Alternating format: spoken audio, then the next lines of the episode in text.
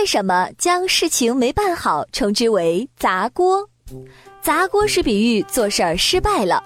话说，在清末明初，北方的京剧曾同山西梆子、直隶梆子，也就是今天的河北梆子，而剧目、表演等又仍保持原状，不相混合，人们称之两下锅。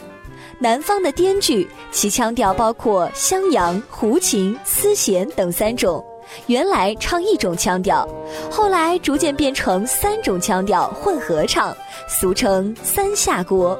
锅已成了戏的代名词，在旧时，人们常用砸饭碗比喻失业，而就把戏演得不好、演不下去称为砸锅了。再后来，人们更是把事情办坏了、办不下去了，称为砸锅。